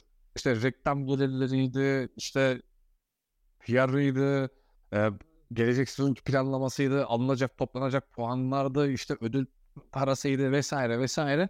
Yani bunlar işte hala bunlar dışında doğal olarak e, şey yapın planlamalarını doğal olarak buna göre yapıyor. E şimdi hani bunun dışına e, keşke çıksalar demek çok gerçekçi bence bir beklenti değil ama ya mesela bu tarz yarışlarda ya mesela hafta sonu hafta sonu boyunca gelmeden önce bir haftadan Spa'da yağmur, fırtına olacağı vesaire belliydi. Şimdi Ferrari'ye bakıyorsun düşük downforce'da geldi buraya. Düşük downforce kullanıyor. Red Bull ne olursa olsun düşük downforce kullanıyor. Zaten araç o kadar downforce üretiyor ki. Yani yüksek downforce kullanmasa da gerek kalmıyor aracın. Mercedes bu konuda e, diğer takımlar kadar keskin değildi. Mercedes biraz daha işin e, dengesinde gitmiş çünkü e, yağmur olabilir, hem şey olabilir vesaire biraz da dengeli bir setup olduğunu gördük. Mercedes'te ama hani burada en büyük e, farklılığın McLaren'dan gördük. Ya sadece bunun setup üzerinde, planlama üzerinde vesaire yani sadece bununla kısıtlamak istemiyorum ama yani takımların bu tarz riskler alabilmesi her zaman işe ilginçlik katar. Şimdi zaten e, sadece işte lastik biz, biz devam bahsediyoruz. Takımlar işte lastikleri korurken artık tek düze strateji izliyor. Yani ne kadar çok koruyarak gidersek ve daha az pit yaparsak bizim için o kadar iyi o değerlendirdiğini biliyoruz takımların. E şimdi bunun üzerinde yapılan yarış planlamaları da var. E şimdi mesela bu hafta sonu bunu çok net bir şekilde gördük McLaren'ın. Ee, dediğim gibi zaten takımlar 2024'de de odaklanmaya başlamışken yani çok fazla artık evet dediğim gibi business işi biraz daha e, ağır basıyor tabii ki ama ya bence takımlar biraz daha fazla risk alabilmeli. Yani standarttan çıkabilmeli. Ya çünkü hani bu sezon ya bilmiyorum bu konuda bence Liberty Media'da bir şeyler yapabilir. Çünkü e, saçma saçma pistlere karışacağını biraz da pist üstüne takımların davranışlarına da karışsa daha iyi olur bence. E, çok doğru olmaz ben tabii ama ya en azından o da doğru değil. Mesela e, yarış pistlerinden çıkmak ne kadar doğru değilse bu da doğru değil, de, değil ama en azından biraz bu dönemleri kurtarabilirsin bu şekilde. E, yani biraz da takımlar risk alabilse çok daha iyi olur. Çünkü zaten haftalardır bahsediyoruz. Sezon bitti. İşte Red Bull şampiyon oldu. Ne ne bileyim işte e, evet ar, ya son sıraları çok fazla çok işte 8, 9, 10. sıraları çok fazla e, bu denkleme sokmuyorum. Çünkü onlar e, puan aldığında gelecek işte sezon sonu alabileceği 30 milyon dolara çok mahkum takımlar olduğu için yani onlara çok fazla bunu e, katmıyorum ama özellikle işte Aston Martin olabilir, Mercedes olabilir, Ferrari olabilir. E, yeni yeni e, şimdi işe işe giren McLaren ki bunu yaptı. Ya takımlar risk alabilmeye işte kısaca bunu anlatmaya çalışıyor ve takımlar bunu yapmıyor. Yani bu da bizim biraz seyir zevkimizi düşürüyor. Ya mesela bunu geçmişte çok fazla görüyorduk. Evet işte bir takım daha hızlı ya da ne bileyim işte e, sezon bitmiş vesaire ama ya çok farklı stratejiler, yarış planlamaları vesaire görebiliyorduk. Şimdi bunlar da kalmadı. Bunun üstüne hani bu takımların elinde olabilecek şeyler. Bir de bunun üstüne hava koşulları var. Yani Spa çok büyük bir pist. Yani biz neden 15 yıldır sadece pistin bir bölümüyle yağmur yağan yağışlar izlemiyoruz? Onun şeyini ilk kez bu yarışta gördük. Çünkü özellikle ikinci sektöre sadece neredeyse ikinci sektöre start düzlüğüne çok yağmur yağdı. O da yeteri kadar işte takımları pite sokacak derece değildi ama yine işte mesela benim bahsettiğim işte yarış gösterip verdi dedi, gösterip vermedi dedim ya. o eğlenceyi gösterdi bize ama ve eğlence tuşuna basmadılar. Hani en büyük şeylerden biri bence buydu. Çünkü o be- belli bölümlerde yağışlar çünkü orada öyle bir durum olduğu zaman takımlar silik lastikte mi kalmalı yoksa yağış lastiğini mi geçmeli vesaire bu tarz durumları kestiremiyorlar. Ya da kumar haline geliyor bu durum. Ee, çok uzun çok çok uzun zaman sonra böyle bir şey görme ihtimalimiz vardı ama maalesef yeteri kadar çok yağmur yağmadı. Ya bu da biraz bizim eğlencemiz elimizden alan durumlardan biri oldu. Yani benim yarış edenlerin bireysel performanslardan çok işte biraz Formula 1'in geldiği durum. İşte nasıl şey onlardan bahsetmek istedim. İşte performans olarak işte bence Norris e, günün pilotuydu. Yani araç zaten hasarlı bir araç ve çok çok iyi performans gösterdi. Evet onun istediği koşullar oluştu ama yine performans çok iyiydi. Özellikle yarışın son bölümde soft lastiğe geçtikten sonra Ocon'un performans, performans çok iyiydi. Yani iki üç tane çok zor e, atağa kalkışıp e, başarabildi. Pistin işte tamamen yeterli yol tutusu olma, olmamasına rağmen işte evet ıslak değil ama e, ideal yarış çizgisi dışından iki hata var. Bence o ataklar çok iyiydi. Yani Ocon'un performansını çok beğendim ben yarışta. E, Alonso'nun e, yarıştan sonra bir demeci vardı. Yani tekrar artık eski Aston Martin'e geri döndüğüm tarzı bir geri döndük tarzı bir açıklama yaptı Alonso yarıştan sonra. E, zaten onun performansı da bu yarış özelinde zaten yani hep e, iyiydi. Hamilton'a neredeyse e, yaklaşıyordu. Hani en azından Hamilton ve Leclerc'lere ara ara cevap verebilecek tempoya sahipti. E, Alonso'nun performansı da fena değil. Aston Martin üzerinde biraz daha e, işlerin en azından bu yarış özelinde düzeldiğini gördük onlarda da. E, yarışla ilgili eklemek istedim. Bunlar. Koray Şahin'den FIA'ya ve Tanrı'ya ağır eleştiri. Adam Tanrı'yı eleştirdi abi ben daha ne diyeyim. Ya düzgün yağsın şu yağmur ya. Tamam, burada burada noktayı koyalım. Konuşmak istediğim tek bir haber var. Ondan sonra kapatacağım podcast. Hakikaten benim de sinirim bozuldu çünkü bu Belçika GPC ile ilgili. Yani her podcast Alpine'de yönetim değişikliklerinden bahsediyormuş gibi gelmeye başladı artık da yani gene var. Gene bir şeyler oldu. O yine bir şeyler değişiyor yani. Çok enteresan bir yapı hakikaten. Loren Rossi'den sonra biliyorsun Loren Rossi ayrılmıştı zaten takımda. Takımın CEO'su. Bu sefer de takımın patronu, team principal'ı Otmar Safner, Pat Fry, technical director ve Alan Permain çok önemli bir mühendisi. Takımdan komple ayrıldılar. Komple yani komple değiştirdiler Alpine ekibi. Ki geliyordu yani açıkçası. Gelmiyordu da denemez. Geliyordu. Ee, yerine gelecek isim daha şimdiden konuşulmaya başlandı. Binotto deniyor. Albert Fabrika yazmış hatta bunu. Çok önemli bir İspanyol muamir. E, Formula 1'de hani son zamanlarda yıldızı parlayan, sonra 200 senedir yıldızı parlayan ve haberlere herkesten önce ulaşıyormuş gibi görünen çok önemli bir gazeteci söyledi bunu. E, ki biliyorsunuz her zaman da söylediğim bir şey, Formula 1'de genelde bir şey konuşuluyorsa genelde olur.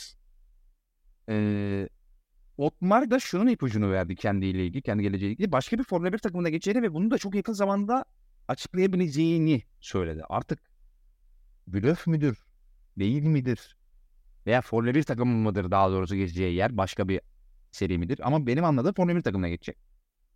Neresidir bilmiyorum. Yani Williams olabilir aklıma. Williams geliyor. Yani yani başka da bir şey gelmiyor açıkçası. Bir tek orası geliyor. E, görmek lazım. Ee, yine bir değişiklik olarak e, şey e, Alpine'den ayrılan Pat Fry Williams'ın technical director olmaya gidiyor. Ama tabii ki onun bir gardening leave'i var. Ee, biliyorsunuz Formula 1'de geçerli olan bir kural. Yani bir takımdan ayrılınca hemen öbür takıma geçiş yapamıyorsunuz. Belli bir süre beklemeniz gerekiyor. Ona gardening denen o şey. E, bekleme süresi. Onu o 1 Kasım'da işbaşı yapabilecek Williams'a. Hemen Williams onu kapmış. E, bu şekilde böyle bir silsile oldu yani. Safner, Pat Fry, Alan Permain ayrılıyor. Safner'in yerine pilotların geleceği konuşuluyor. Pat, Alpine'den Pat Fry Williams'a gitti. Otmar'ın da baş, kendisi diyor ki ben başka bir takıma gidebilirim. Bakalım nasıl olacak. Ee, ne söylemek istersin Koray'ın bu konuyla ilgili? Abi Alpine kutlarım. Bir kere Otmar'dan, Otmar'dan kurtuldular.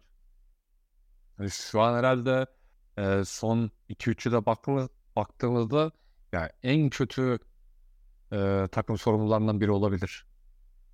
Özellikle zaten bu piyasa meselesinden de anladık yani ne kadar e, kötü süreç yönettiğini.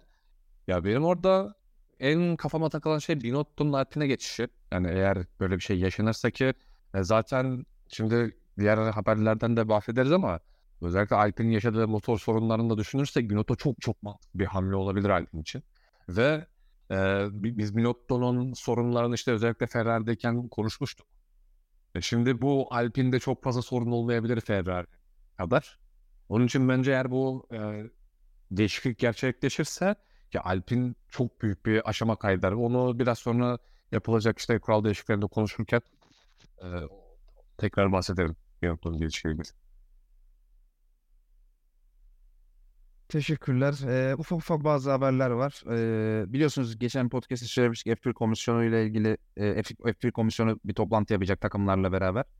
Ee, işte 2024'te normalde kaldırılması beklenen, yıllardır hatta kaldırılması beklenen ama her seferinde vazgeçilen e, lastik battaniyeleri kaldırılma kuralından yine vazgeçildi. 2024'te yine lastik battaniyeleri var. Asla kaldırılamıyor.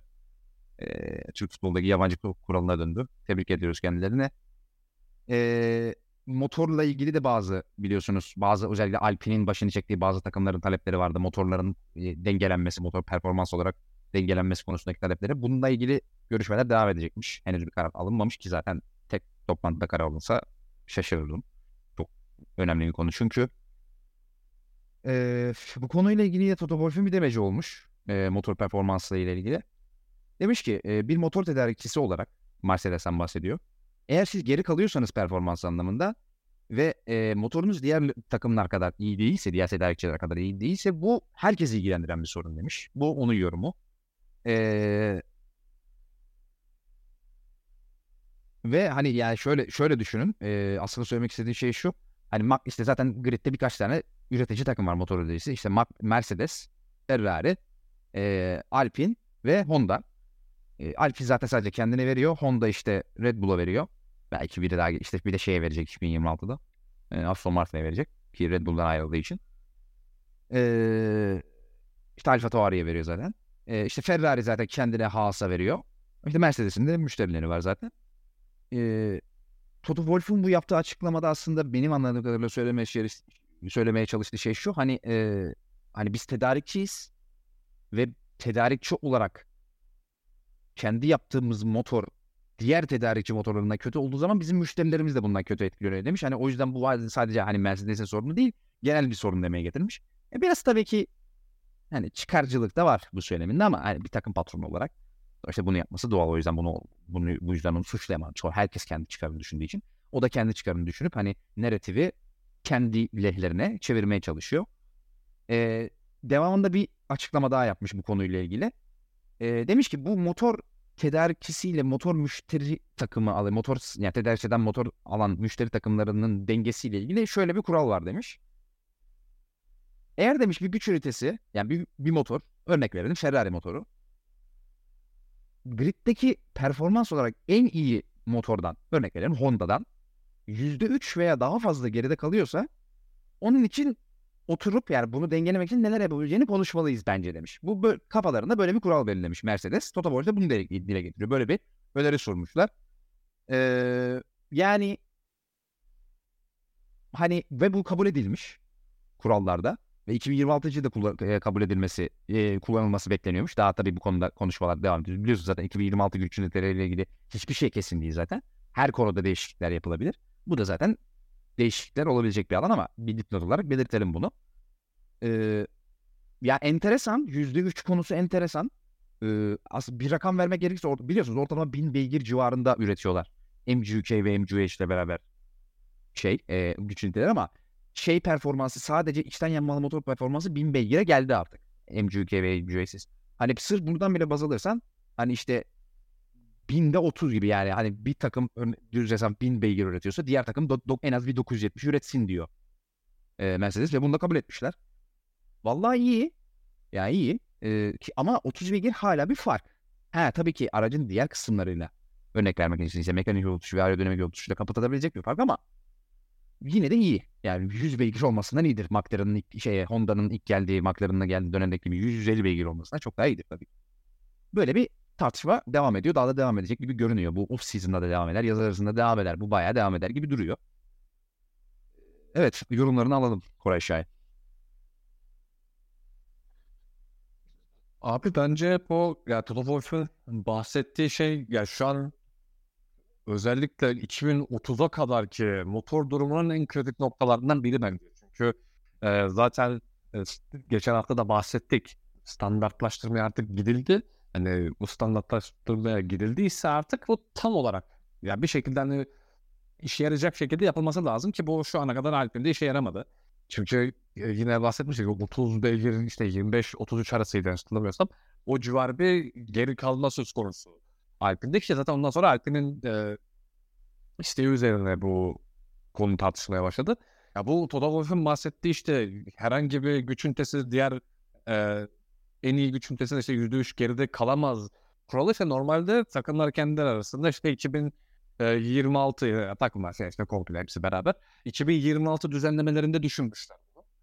Ama ya Alpine'in durumundan dolayı hani bunu işte bu görüşmelerde gelecek seneye çekmeye çalışıyorlar. Bununla ilgili henüz yüzde yüzlük bir durum yok. Normalde zaten bu plan e, 2026'ya göre yapılmış bir şey. E, hala o zaten en, en belirgin, belirgin olmayan nokta orası. Ya bir de bununla beraber şu var. Ya şimdi e, galiba Flor söyledi işte yine. Ya bununla beraber eğer siz bir işte e, nasıl söyleyeyim işte atıyorum şu an e, yakıt akışları ile ilgili işte motor haritası vesaire bu tarz e, değişiklikler yapmak zaten kurallarda şu an yasak. Hani eğer atıyorum böyle bir şeyler gelirse hani bu çok kötü olur 1 için tarzı bunda beraber bir açıklama yapmıştı ama yani geçen hafta mesela 2009 mevzusundan bahsetmiştik işte diğer takımları geriye çekme vesaire gibi mevzulardan. Yani o kesinlikle o ya şu ana kadarki gördüğümüz o olmayacak.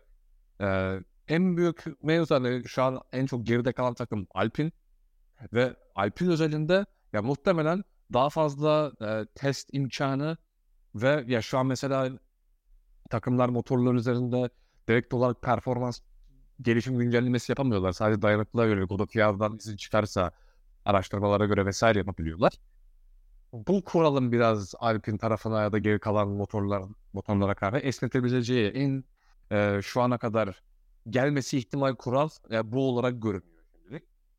Ya bunun mesela e, biraz önce Binotto'nun Alpine'e gidişinin haberini konuşmuştuk. Yani burada mesela Binotto eğer e, Alpine'e geçerse Alpin çok büyük bir sıçrama yap, yapabilir bu konuda. Hani şöyle büyük sıçrama çünkü elinde Otmar diye bir çalışan var ve Otmar'ın ise bahsettik yani şu an şu anlık kırıkta herhalde en kötü takım sorumlusu olabilir. Burada bir notta mesela çok büyük avantaj getirebilir Alpin'e. Eğer e, kural bu şekilde gelirse e, Alpin ya da geri kalmış takımlar için ya da motor üreticileri için e, bazı geliştirme inisiyatifleri verirlerse, istisnaları yaparlarsa ya burada mesela Binotto Alper'in çok işine yarar. Yani Binotto'nun evet her zaman şeyi tartıştık. İyi bir takım sorumlusu olmasının ne kadar iyi takım sorumlusu olup olmadığını çok tartıştık. Ama ya listeni hiçbir zaman tartışmadık. Yani onun için çok büyük bir e, adım ve mantıklı bir adım olur e, Alpine için. Peki ben bir şey soracağım. Binotto'yu takım patronu olarak düşünmüyorlar mı? Takım patronu olarak düşünüyorlar ama illa takım patronu demek e, sadece işin business kısmıyla ilgileneceğin demek değil ki. Ya bunu bir... Ferrari'deki gibi her ikisini birden mi supervise edecek? E, muhtemelen Ferrari'de bunu yaptıysa Alpine'de de bunu ister Alpine'e giderse. E, ben geç, geç, Alpine'e geçmiş olsun. Alpine'e geçmiş olsun. Katılıyorum vardı o şeye ama ya dediğim gibi özellikle motor konusu atılım konusunda e, iyi bir anlaşma olur bence. Ya yarışına yarışa işte orada Sinan haklı. O yarış sıkıntı. Neyse bize eğlenecek bir şey çıkar. Evet. Loren Meki verelim Alpine. Ee, e, çok iyi taktik yapar. Evet. Ee, Hoca 4-4-2 oynadı. Bitirelim artık ya kapatalım podcast. Dur. Hoca şeyi çıkarlı güneş al. Evet. Ee, Sıcak. Evet. Ee, arkadaşlar zaten gene bir buçuk saate dayanmışız. Böyle iyi bir, bir buçuk saat ortalama tutuyorduk. Yani bir buçuk saatin biraz aşağısı biraz yukarısı hep buralarda bitiriyoruz. Formula 1 sezonu sağ olsun bize hiç konuşacak bir şey vermediği için Allah razı olsun. E gene bir buçuk saat konuşuyoruz. İyi vur. Gene iyi konuşuyoruz hakikaten. Ee, Oracığım teşekkür ederim. Ben teşekkür ederim. Bir, bir yazı arasına gireceğiz. Ee, yaklaşık bir ay Verstappen galibiyeti yok maalesef. Ee, aa Verstappen fanları. Yapacak bir şey yok. Bir ay sonra, bir ay sonra kazanırsınız zaten. Ne yapalım yapacak bir şey yok.